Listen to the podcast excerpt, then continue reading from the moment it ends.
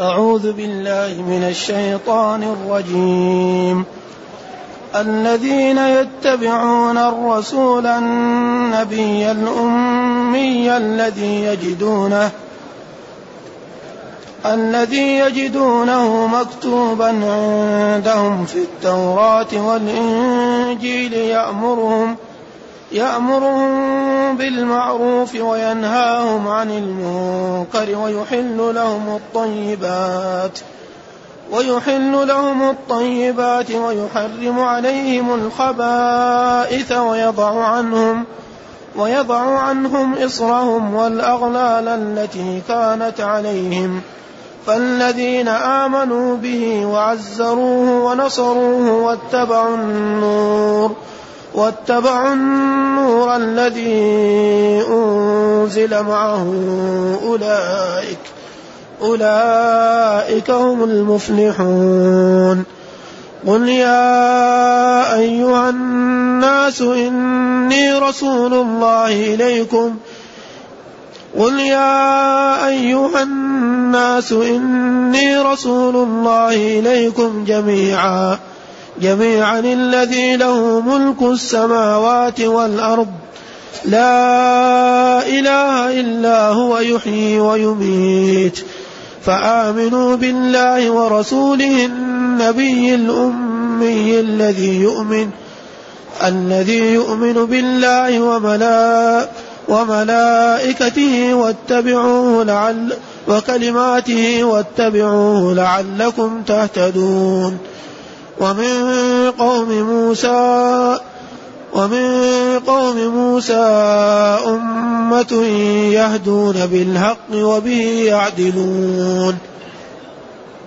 الحمد لله الذي أنزل إلينا أشمل الكتاب وأرسل إلينا أفضل الرسل وجعلنا خير أمة أخرجت للناس فله الحمد وله الشكر على هذه النعم العظيمة والآلاء الجسيمة والصلاة والسلام على خير خلق الله. وعلى آله وأصحابه ومن اهتدى بهداه.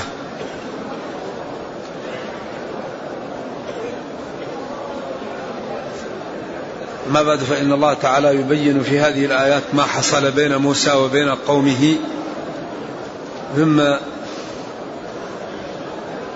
يبين أن كل البشر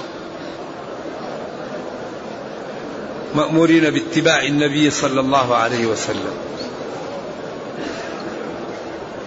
وأن صفاته موجودة في التوراة والإنجيل وفي القرآن وفي كل الكتب.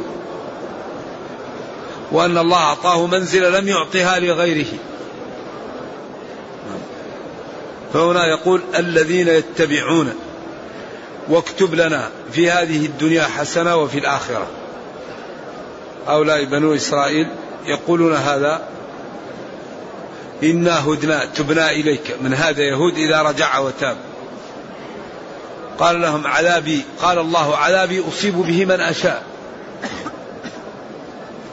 أنا الغالب المتصرف ولكنني أصيب بعذابي من أشاء وهو الذي أقمت عليه الحجة ولم يمتثل.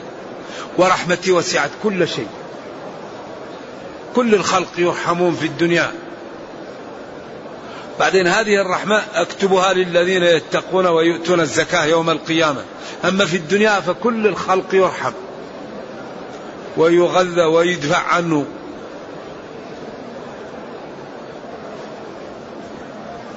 ويؤتون الزكاة والذين هم بآياتنا يؤمنون. بأدلتنا التي جعلناها أمارة على وحدانيتنا. وعلى صدق أنبيائنا. ثم قال الذين يتبعون. يمكن تكون منصوبة على المدح. يمكن تكون بدل مما قبلها أو صفة. ويمكن أن تكون على القطع. هم الذين يتبعون. يعني فالذين يصح فيها الإعرابات كلها. وكثير من المعربين يقولون منصوبة على المدح أو يعني ألزموا أو اتبعوا الذين يعني أو أعني الذين يتبعون يعني يصدقون ويوافقون ويسلكون الطريقة التي جاء بها النبي الأمي.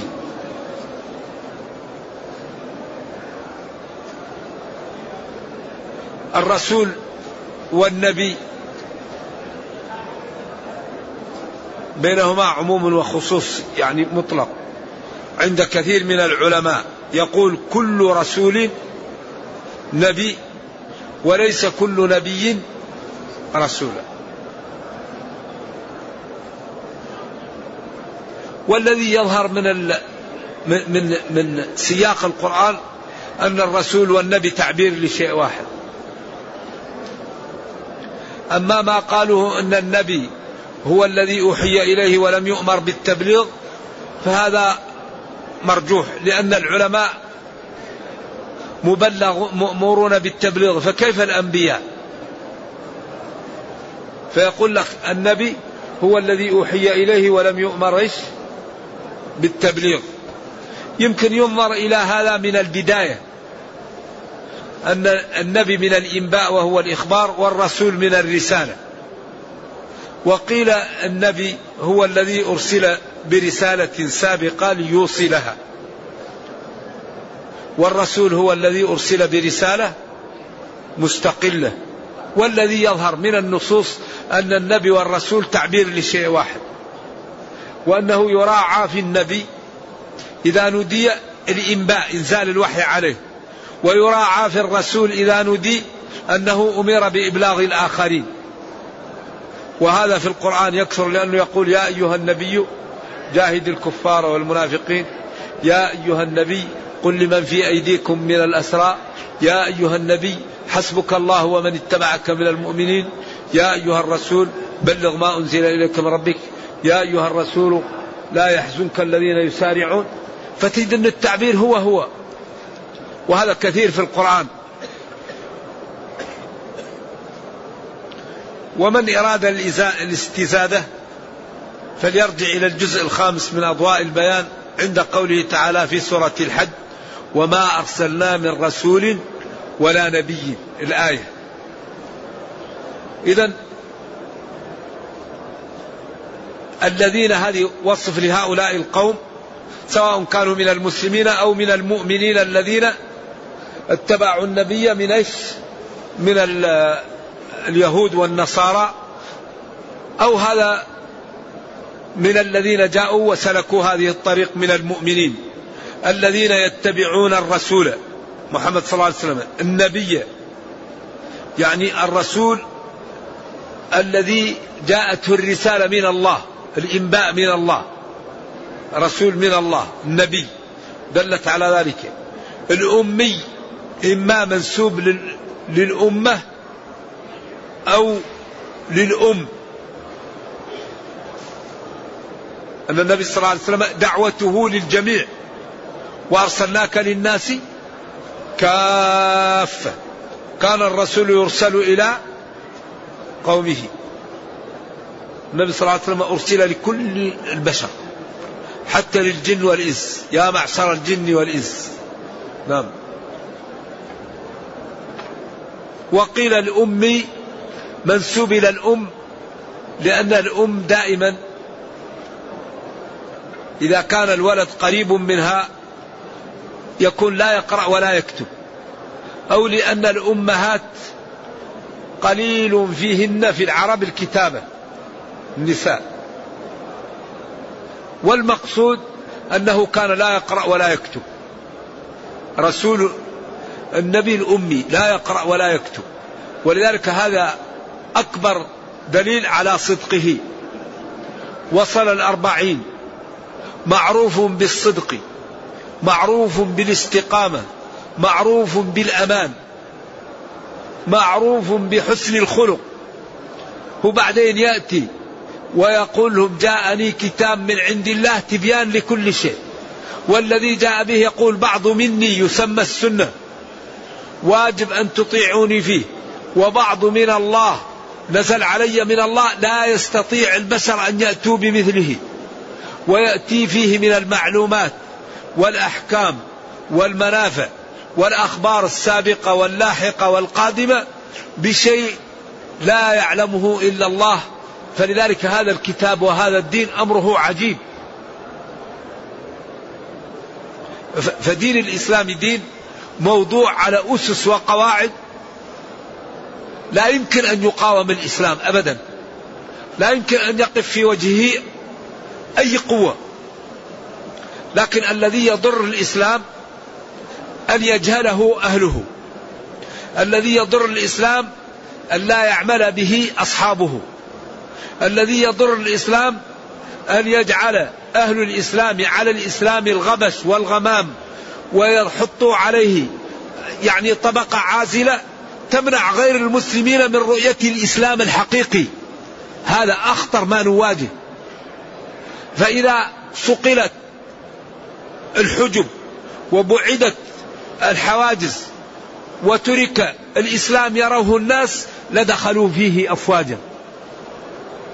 لأنه يدعو لكل فضيلة وينهى عن كل رذيلة. ولا توجد مشكلة في الدنيا إلا وهي محلولة فيه بأحسن أسلوب وبأدقه وبأجمله. فحري بنا أن نتقي الله في أنفسنا وفي سكان الأرض حتى لا نحول بينهم وبين الدخول في هذا الإسلام الذي أخبر الله أنه يعني يضمن لمن دخله أنه يعز في الدنيا ويرحم في الأخرى. النبي الأمي الذي منسوب إلى الأمة أو إلى الأم والمقصود أنه لا يقرأ ولا يكتب. ولذلك قال الله وما كنت تتلو من قبله من كتاب ولا تخطه بيمينك إذا لارتاب المبطلون. تلك من أنباء الغيب. ما كنت تعلمها أنت ولا قومك من قبل هذا وما كنت لديهم إذ يلقون أقلامهم. أيهم يكفل مريم وما كنت لديهم إذ يختصمون. فالإسلام موضوع وضع ما يقبل إلا التسليم أو المكابرة. دين مبني على أسس وقواعد وحجج وبراهين. أمرها عجيب فحري بنا أن نفهم هذا الكتاب وأن نوصله للناس على حقيقته حتى ننقذ أهل الأرض من أن يدخلوا النار لأن الذي يموت ولا يؤمن بالنبي صلى الله عليه وسلم ولا هذا بالكتاب يدخل النار. وأوحي إلي هذا القرآن لأنذركم به ومن بلغ.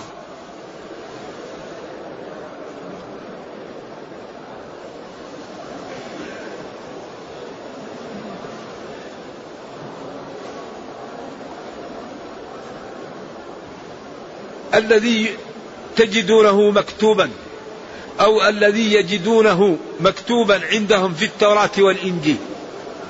هذا النبي الأمي مكتوب بصفاته وبأموره وأنه إذا بعث وأرسل يتبعونه وأن كل الديانات السابقة منسوخة بالإسلام. لذلك هو خاتم النبيين وخاتم النبيين لا نبي بعدي ومهيمنا عليه. فالإسلام خاتم الديانات ونبينا صلى الله عليه وسلم آخر الأنبياء. لكن جاء هذا الإسلام كل ما تحتاج له الأمم موجود فيه. في صلاح دنياها في صلاح أخراها في صلاح معاشها في صلاح معادها. أي شيء تحتاجه موجود فيه. يجدونه أي بصفاته مكتوبا مبينا ومسطورا عندهم. في التوراة أي عند اليهود في التوراة وعند النصارى في الإنجيل وعند المسلمين في القرآن. من صفاته ومما يميزه أنه صلى الله عليه وسلم يأمرهم بالمعروف. يأمرهم بماذا بالمعروف. المعروف كل خصلة جميلة. يعرفها الطبع السليم يعرفها العقل السليم يعرفها الشرع الصحيح. لذلك كلمات القرآن جامعة للخير. قال الله تعالى لنبيه خذ العفو وأمر بالعرف. العرف ما يتعارف عليه الناس مما هو جميل مما لا, مما, مما لا يخالف العقل السليم ولا الطبع السليم ولا الشرع الصحيح. وأمر بالعرف. إكرام الوالدين من العرف. إكرام الجيران من العرف. غض البصر عن النظر للحرام من العرف. عدم الكلام في الغيبة من العرف. الصدقة على الفقراء من العرف. إكرام الأيتام من العرف. إصلاح ذات البين من العرف. الاهتمام بالعلم من العرف. الابتعاد عن القال والقيل والبعد عنه من العرف. فالعرف ما يعرف ولذلك فيه اسم يعني القاضي. قال العلماء لا يجوز له أن يقضي إلا إذا عرف عرف البلد الذي يقضي فيه لأن العرف إذا لم يخالف الشرع له دخل. أعراف الناس إذا لم تكن يعني تصادم النصوص هذه مأخوذ بها. وكثير من الأمور التي كانت قبل مجيء الإسلام لما جاء الإسلام قرها. والأمور التي تخالف الإسلام أبطلها كالربا وك يعني بيع حبل الحبل وكبعض المخابرة والمزارعة على جزء معين. وكثير من البيوع التي كانت موجودة أقرها وأقر الرق وأقر أشياء لأن الدين لا لا يخالفها. نعم. وهذا الدين كل ما يضر يحرمه وكل ما ينفع يبيحه. ولذا قال يحل لهم الطيبات ويحرم عليهم الخبائث. دائما مقاصد الشريعة التيسير التسهيل. الابتعاد عن الحرام الابتعاد عن الضرر. وأصل كل ما يضر المنع. أي شيء يضر يمنع. أي شيء ينفع ومفيد في الغالب يكون مباح. إذا كان يضر وينفع هذا يكون محل خلاف. إذا كان الضرر أكثر يمنع. إذا كان النفع أكثر يباح. لذلك يختار ما كان لنا الخيرة فكل ما حرم الله لو تتبعناه لوجدناه ضارا.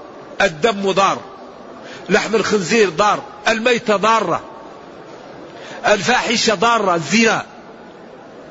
إنه كان فاحشة ولا تقربوا الزنا. الكذب ضار الظلم ضار الغش ضار ترك الصلاة ضار عدم الوضوء ضار عدم طاعة الله ضارة. إذا كل ما يضر الله يحرمه وكل ما ينفع. الطاعة نافعة. الابتعاد عن عن عن الحرام نافع. لذلك عجيب هذا الإسلام. فحري بأهله أن يجتهدوا في إيصاله للناس. حري بنا أن نجتهد في إيصال هذا الدين للآخرين. وبالأخص من يعيش من المسلمين بين ظهراني الكافرين. هذا أمانة فيه أن يستقيم. مسلم يعيش بين الكفار لا يكذب. مسلم يعيش بين الكفار لا يسرق. السرقة بين المسلمين محرمة لكن بين الكفار أعظم لأنه هذا لا يقول دينه فاسد. دينه يأمره بالسرقة. فلا يزور ولا يكذب ولا يغش. ولا يترك الصلاة ولا يشرب خمر ولا يخلو بأجنبية ولا يأكل ميتة ولا لحم خنزير. فإذا عمل المسلم الذي يعيش بين الكفار بالإسلام رأى الكفار جمال الإسلام في في شخص المسلم الذي يمارس الدين. فبدأوا يسألون عن الإسلام ودخلوا في الإسلام. فإذا كان المسلم يعيش بين الكفار ولا يمارس الدين قالوا هذا دين فاسد. فيكون ذلك سببا في الحيلولة بينهم وبين إيش؟ الدخول في الإسلام. إذا قال جل وعلا ربنا لا تجعلنا فتنة. أي لا تجعل عملك فينا سببا في صد غير المسلمين عن الدخول في الإسلام. المسلمون فتحوا العالم في كم سنة؟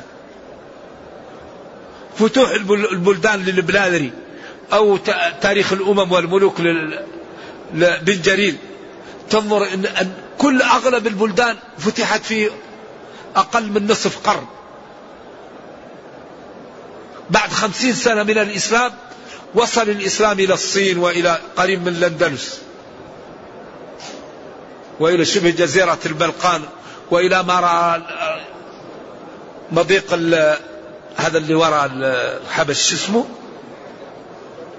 باب المندب وراه.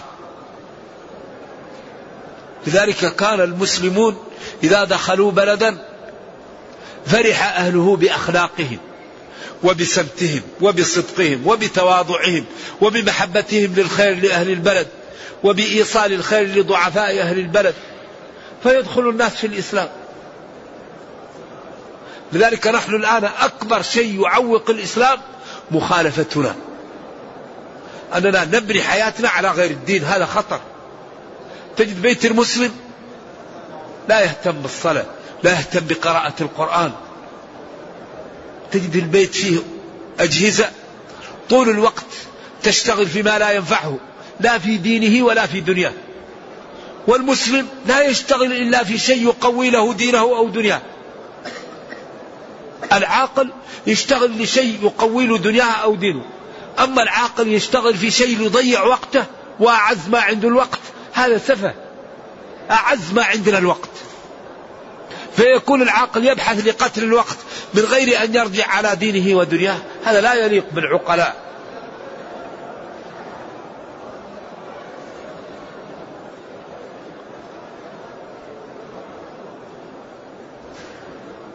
يأمرهم بالمعروف أي بكل ما يعرف من الخير. وينهاهم عن المنكر. كل ما ينكر. الظلم منكر. أن تعق والديك منكر. أن لا تربي أولادك منكر. أن تترك ولدك يخرج من البيت. ولا تعرف أين ذهب. ولا تسأل عنه. ولا تأمره بالصلاة. ولا تعلمه الواجب عليه. هذا منكر. أن تهجر والديك منكر. أن تأذي جيرانك منكر. أن تغتاب المسلمين منكر. أن تتبع عورات الناس منكر. ويحل لهم الطيبات. الطيبات المستلذات والحلالات. الطيب. الإسلام لا يحرم أن الإنسان إذا كان عنده مال يلبس لباس جميل ويركب مركوب جميل ويبني بيت جميل. لا. قل من حرم زينة الله التي أخرج لعباده والطيبات من الرزق. إن الله يحب أن يرى أثر نعمه على عبده. هذا من شكر الله. الله يغدق على العبد وهو يلبس أسمان ويكون يعيش في في عشة وتكون مركوب تعبان. هذا يمكن يكون لا يليق بالمسلم. أولا فيه بخل وبعدين فيه عدم أن يرى عليك أثر النعم اللي عندك. ولكن لا ينبغي التبذير ولا ينبغي الإسراف. فإذا كان العبد عنده من علو الإيمان وعلو الهمة ما به يؤثر هذا تمام. لكن ما يكون تعبان. يلبس طيب ويأكل طيب ويسكن طيب وبعدين يعطي. أما أما إذا كان يريد الإيثار فهذه درجة عالية. هذا درجة عالية ويؤثرون على أنفسهم ولو كان فيهم خصاصة لكن هذه درجة عالية وبشرط أن يكون صاحبها يصبر. أما يعطي ماله ويتضجر أو يسأل لا.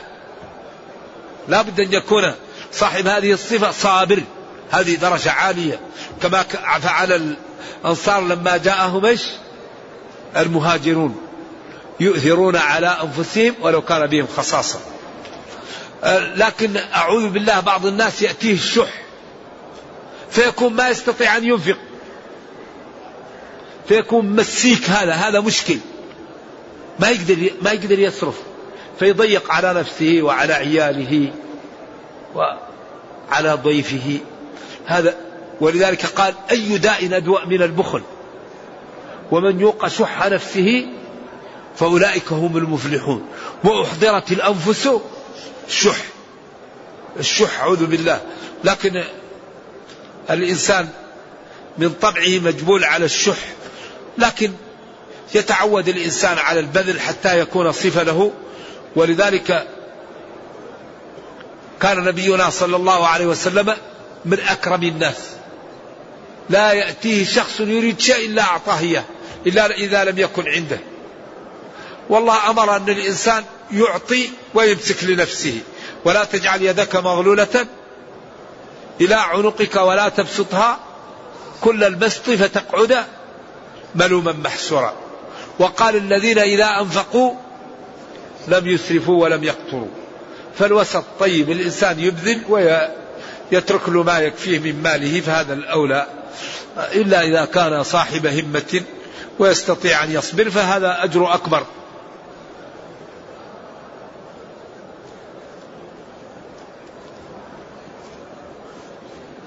ويحرم عليهم الخبائث ويحل لهم الطيبات.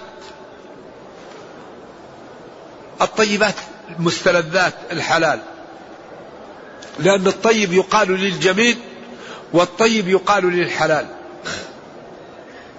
كما أن الخبيث تقال للحرام وتقال للرديء ولا تيمموا الخبيث منه تنفقون. ولذلك من تعظيم شعائر الله أن الإنسان إذا أراد أن يهدي يأخذ أحسن المال ويهديه من من البدن ومن الغنم ومن البقر. قال والبدن جعلناها لكم من شعائر الله. وقال ذلك ومن يعظم شعائر الله. قالوا استثمانها واستغلاء أثمانها هذا من تعظيم شعائر الله. ما يروح يشتري للهدي شيء عجفاء. أو عرجاء أو عمياء أو تعبانة لا. هذا لا يجزي. لا بد أن تكون بصفات معينة حتى تجزئ في هذه الأضحية أو في الهدي.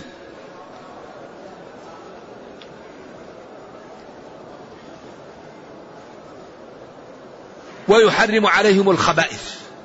الخبائث جمع خبيث. يعني ولذلك بعض الخبيث يكون حلال. قال أن البصل والثوم إيش؟ من أكل من هذه الشجرة إيش؟ خبيثة فلا يقربن مسجدنا وورد كسب الحجام لكن أكل من البصل حلال و و وكسب الحجام حلال. لكن الأولى أن الإنسان يزرع أو يتاجر. تجارة مباحة. لذلك في بعض الصناعات لا يرغب فيها بعضها الحدادة أو أو على الأقل الجزارة والحجامة. الأولى أن الإنسان يكون مزارع أو يكون. وإن اضطر الدين يسر ما هو حرام لكن غيرها أولى بها. ولذلك الذي حجمه أعطاه وأمر أن يزود نعم. صلوات الله وسلامه عليه. ولذا الخبائث اختلف العلماء. فمن من قال الخبائث تكون حرام. الشافعي قال كل مستقذر حرام. ولذا الأعراف تختلف هل الصراصير والعناكيب والخنافس والديدان وهذه الأشياء هل يحل أكلها أو لا؟ المناط هل هي مستقذرة خبيثة أو لا؟ هذا يعني المناط. فمنهم من يحلل ومنهم من يحرم. ومنهم من يجعلها مكروهة ومالك لا يحرم إلا الأربعة. إنما حرم عليكم الميتة والدم ولحم الخنزير وما أهل لغير الله به. وكل الأمور الأخرى عنده حلال إلا أكرمكم الله الحمير والبغال والخيل لوجود الآية. قال والخيل والبغال والحميرة لتركبوها إيش؟ وزينة ولم يذكر الأكل وهذا في معرض الامتنان. قال والأنعام خلقها لكم فيها دفء ومنافع ومنها تأكلون. ثم قال لتركبوها وزينة. فمالك يرى أن الخيل لا تؤكل والبغال والحمير. أما أكرمكم الله كل السباع وكذلك أغلب الأشياء يرى أنها حلال لأنه تعارض عنده منطوق حديث آحاد مع مفهوم آية. فجعل هذا للكراهة وجعل هذا للإباحة ولذلك أكل ذي من السباع حرام وذي مخلب من الطير قال مكروه. ولذلك قالوا وإن مالكيا قالوا بأنني أبيح لهم لحم الكلاب وهم هم. أيوة. ف أما الجمهور طبعا عندهم أكل ذي ناب من السباع وذي مخلب من الطير حرام. وهذا تخصيص لمفهوم والمفهوم قد يخصص لأن مفهوم الآية خصص بهذا. على أنه مفهوم وبعضهم يقول نسخ. ولا شك أن أكل ذي من السباع وذي مخلب من الطير أن النبي صلى الله عليه وسلم في حديث صحيح قال حرام. والتعارض لا يكون بين النصين إلا إذا كان في وقت واحد. أنت إذا جاك واحد الآن وقال لك فلان لم يأتي أو جاءك مئة واحد وقالوا لك فلان لم يأتي وبعد ساعة جاءك واحد وقال لك فلان أتى. تقول هذه مئة واحد أخبرت وهذا واحد لكن الوقت ما هو سوى هذا بعده. ولذلك النسخ رفع, رفع, رفع الحكم المتقدم بخطاب متراخ عنه. إذا ما يقوله جلة من العلماء أن المتواتر لا ينسخ بالآحاد. هذا مسألة درجوا عليها لكن لا لأنه أصلا ما في تعارض. هذا ثبت وهذا ثبت والزيادة زيادة. هم اشتركوا في الثبوت وهذا بعد هذا. فما المانع من أن يرفعه؟ هذا ثبت وهذا ثبت. أما التواتر شيء زايد على الثبوت. ولذلك ما يقوله بعض العلماء من اشتراط التواتر في بعض الأمور. هذا ليس في الشريعة. هذا مذهب عقلي. كل الشريعة ثابتة بالظن. إما دلالة ظنية أو ثبوت ظني. أغلب الشريعة ثابتة بالظن. إما الدلالة لا تكون نصية ظنية وإما الثبوت يكون بآحاد وبأحكام ظنية. فأغلب الشريعة ثابتة بالظن. إذا ما يشترطه بعض العلماء من التواتر هذا أمر عقلي مذهب كلامي. ولذلك لو ترجع لصحيح البخاري باب خبر الآحاد. والنبي صلى الله عليه وسلم أرسل للمدينة من يعلمهم؟ مصعب رجل واحد. لو كان يذهب يحتاج إلى التواتر ما أرسل إلى بلد رجل يعلمهم القرآن والدين وهو واحد. ولما أرسل الرسل كان ما يرسل إلا عشرة أو عشرين أو ثلاثين. إذا يكفي الاشتراك في الصحة. أما ما زاد على ذلك ولذلك النبي صلى الله عليه وسلم قال إنكم تختصمون إلي ولعل بعضكم ألحن أبصر بحجته من بعض. فإني إذا حكمت لمال أحدكم إيش؟ فإنما أقطع له قطعة من نار. ولذلك هذه الشريعة مبنية على ظواهر. هذه الظواهر نحن نتحاكم عليها. أما الحقائق فهي بين العبد وبين الله يوم القيامة. لكن اشهدوا ذوي عدل منكم. وإن قيل لكم ارجعوا فارجعوا. فإن لم يأتوا بالشهداء فأولئك عند الله هم الكاذبون. أما الحقائق وهذه يوم القيامة لذلك لا تنضبط الأمور على إلا على الظواهر فبنيت الشريعة على ما يظهر. عدل ولو هو كاذب هذا بينه وبين الله. ويحرم عليهم الخبائث الخبائث جمع خبيث والخبيث هنا الحرام. ويضع عنهم إصرهم. الإصر الذي كان عليهم أعوذ بالله على الأمم السابقة كان الواحد إذا عمل معصية يقتل نفسه. كان إذا تنجس ثوبه يقطع ما تنجس منه. يعني تشريعات ثقيلة وكانت صعبة أما نحن ففتح لنا باب التوبة وأبيح لنا يعني تطهير النجس وعملت لنا الشريعة سمحة سهلة. كل شيء محرم علينا إذا اضطررنا أبواب الأمام مفتحة. وقد فصل لكم ما حرم عليكم. إذا اضطررت أبواب الأمام مفتحة. لكن الله لا يخفى عليه المضطر من غير المضطر. ربنا لا يخفى عليه. واحد يقول أنا مضطر. عندي مئة مليون نبقاها تكون بليار. ومضطر للورابي لأني إذا ما ربيت ما ما ما ما, ما يزيد المال. لا أقول له ما في اضطرار. لأن اضطرار الواحد يبقى يموت. ولذلك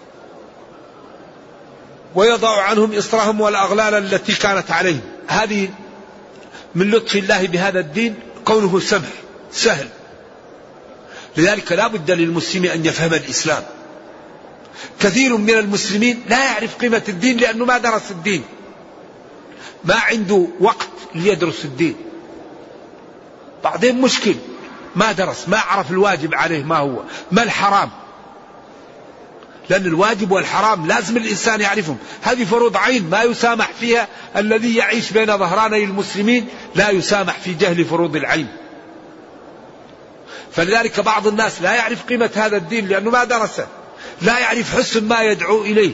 لا يعرف ضرر ما ينهى عنه. لا يعرف جماله. لذلك كل ما فهم المسلم هذا الإسلام أحبه وانضوى تحته وطبقه وأصبح يعرف قيمته. فأعزه الله بالإسلام وأعز الإسلام به.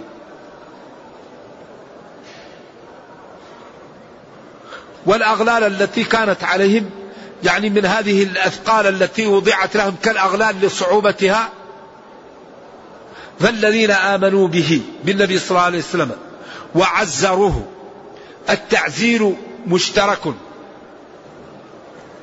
يعني الفيروزاباد يقول عزره إذا نصره وعزره إذا أدبه.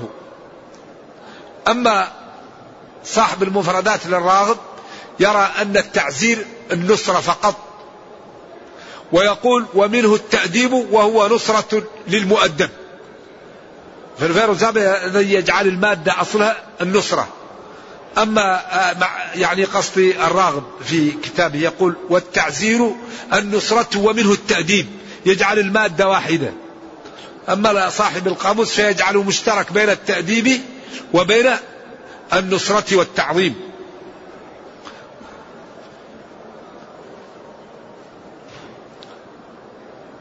ونصروه.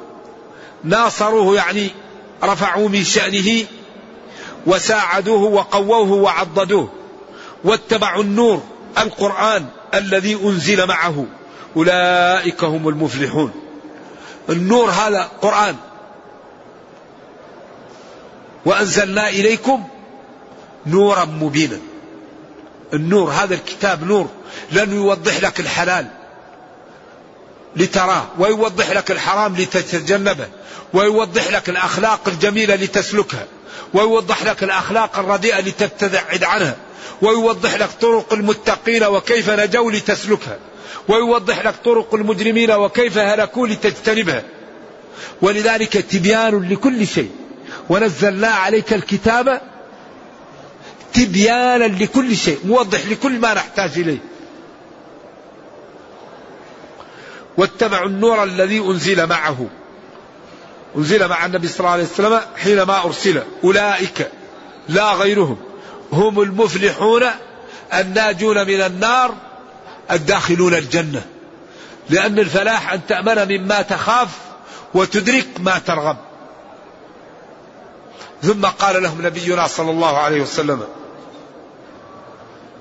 يا أيها الناس إني رسول الله إليكم جميعا. الله أكبر. هذه من خصوصياته. ولعلنا نكتفي الآن بهذا ونكمل من الغد. نرجو الله جل وعلا أن يرينا الحق حقا ويرزقنا اتباعه وأن يرينا الباطل باطلا ويرزقنا اجتنابه وأن لا يجعل الأمر ملتبسا علينا فنضل.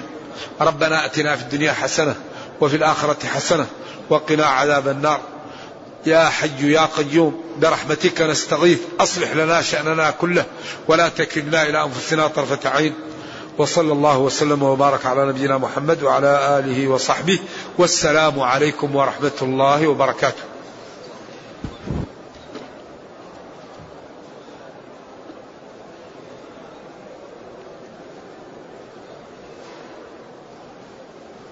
يقول سيدة اتهمها رجل في عرضها فجاءت في العمرة ودعت عليه وكل من خاض في عرضها فهل عليها وزر من ذلك؟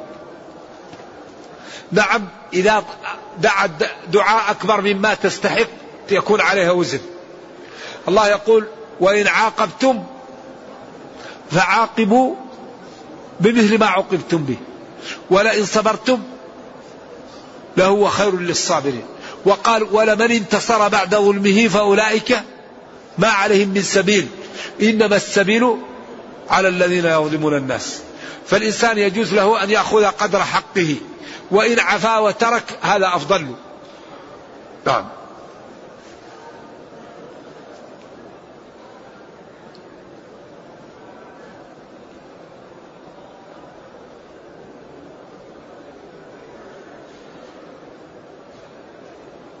يقول إنه جاء يريد الحج متمتعا ويملك ثمن الهدي وعليه دين بقيمة الهدي. هل يجوز للصيام وإذا جاز الصيام هل أبدأ غدا؟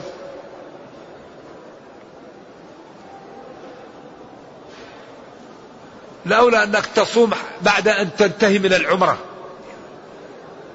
تنتهي من العمرة وتصوم. وإن كان عندك مال وتقدر أن تأتي بقيمة الهدي تذبح بما عندك. وإن لم يكن عندك لك أن تصوم وتقضي الدين. نعم. هل يسقط طواف الوداع عن الحمرة عن المرأة الحائض؟ نعم يسقط.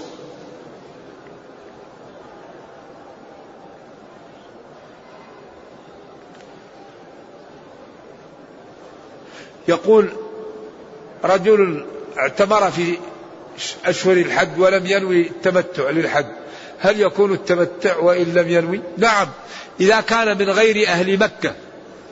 واعتمر في أشهر الحج وجلس في مكة ولم يسافر فهو متمتع نوى أم لم ينوي؟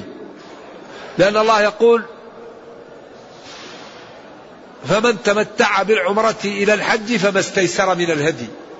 التمتع هو أن تجلس في مكة ولم ترجع لبلدك حتى تحج سواء نويت أم لم تنوي أو تتمتع بأن تقرن الحج والعمرة مع بعض ولا تأتي لكل واحد منهما بسفر فكأنك تمتعت بأنك لم تذهب إلى المواقيت وأدخلت العمرة والحج في في سفر واحد. ولذلك الفرق بين الإفراد والقران النية فقط. لا فرق بين الإفراد والقران عند الجمهور إلا النية. لباك حجا لباك حجا وعمرة. ووجوب الهدي على القارئ. أما ما يقوله بعضهم أن للقارن أن على القارن طوافين وسعيين لا هذا مرجوح. لا من اشترط في حجه ولم يصل مكة بإحرام يعني هو ما يكون عليه الشيء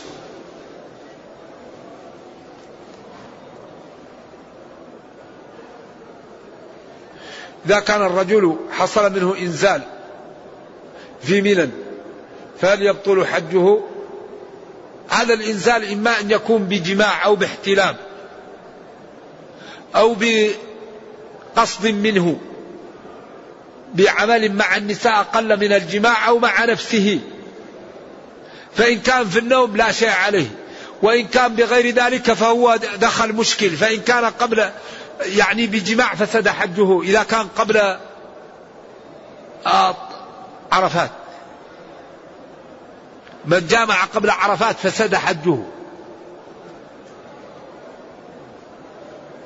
وعليه أن يمشي في حجه وهو فاسد وعليه أن يقضيه العام القابل. أما إذا كان بغير ذلك فعليه دم ويستغفر الله إن قصد.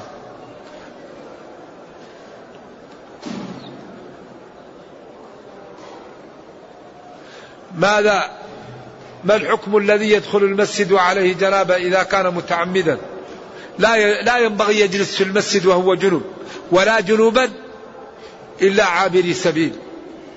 فالجنابة صاحبها لا يقرأ القرآن ولا يجلس في المسجد. ولا يلمس المصحف.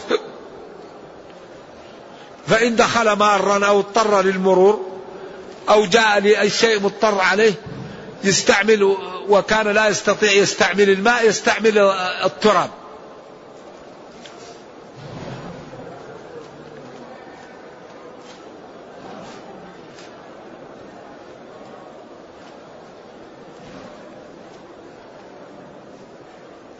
طبعا الذي يقول كثير من المحققين أن الحاج لا تلزمه الأضحية.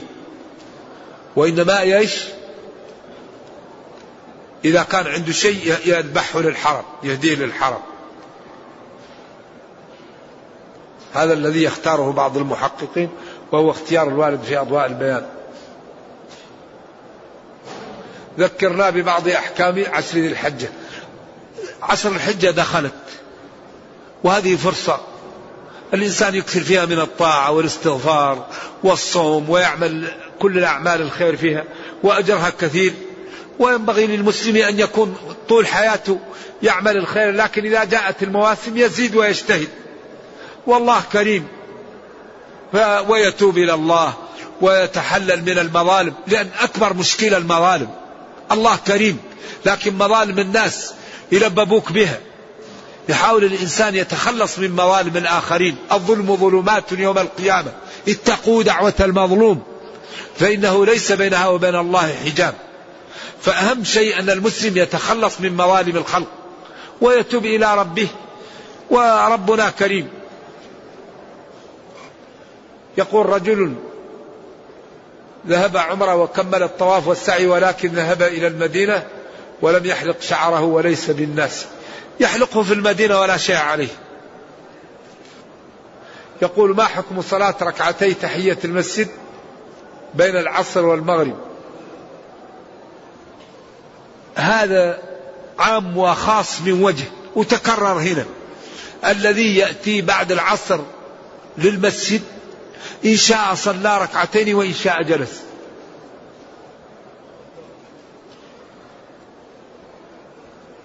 لأن مالك وأحمد في المشهور وأبا حنيفة قالوا تعارض أمر ونهي فيقدم النهي.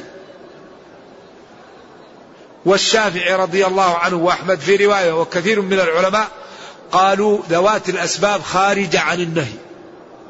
والنهي عن الصلاة بعد العصر وبعد صلاة الفجر النهي عن الصلاة يعني النافلة المحضة التي لا سبب لها. أما إذا كان لها سبب يسقط والشافعي استدل بدليلين. الدليل الأول يا بني هاشم لا تمنعوا أحدا طاف بهذا المسجد ساعة من ليل أو نهار أن يصلي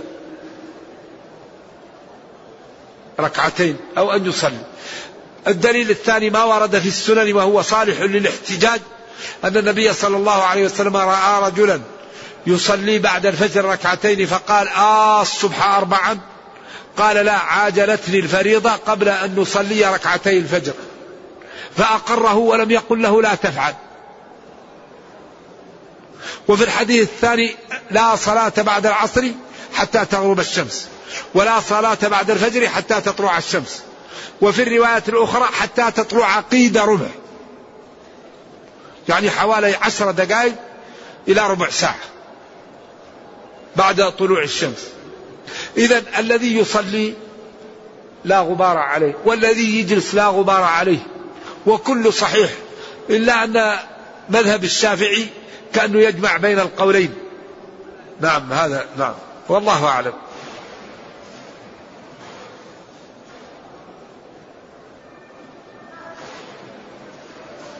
إذا أكل الثوم والبصل فهل يجوز الذاهب إلى المسجد؟ رغم أن صلاة الجماعة قد وجبت.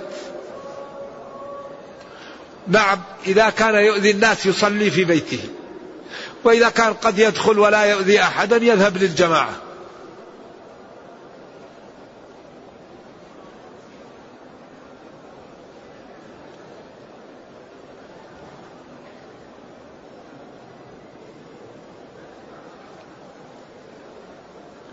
يقول هل الخمر نجس؟ الخمر نجسة وقال أبو حنيفة ليست بنجسة ولكن فيه دليلان على نجاستها. الدليل الأول منطوق قوله تعالى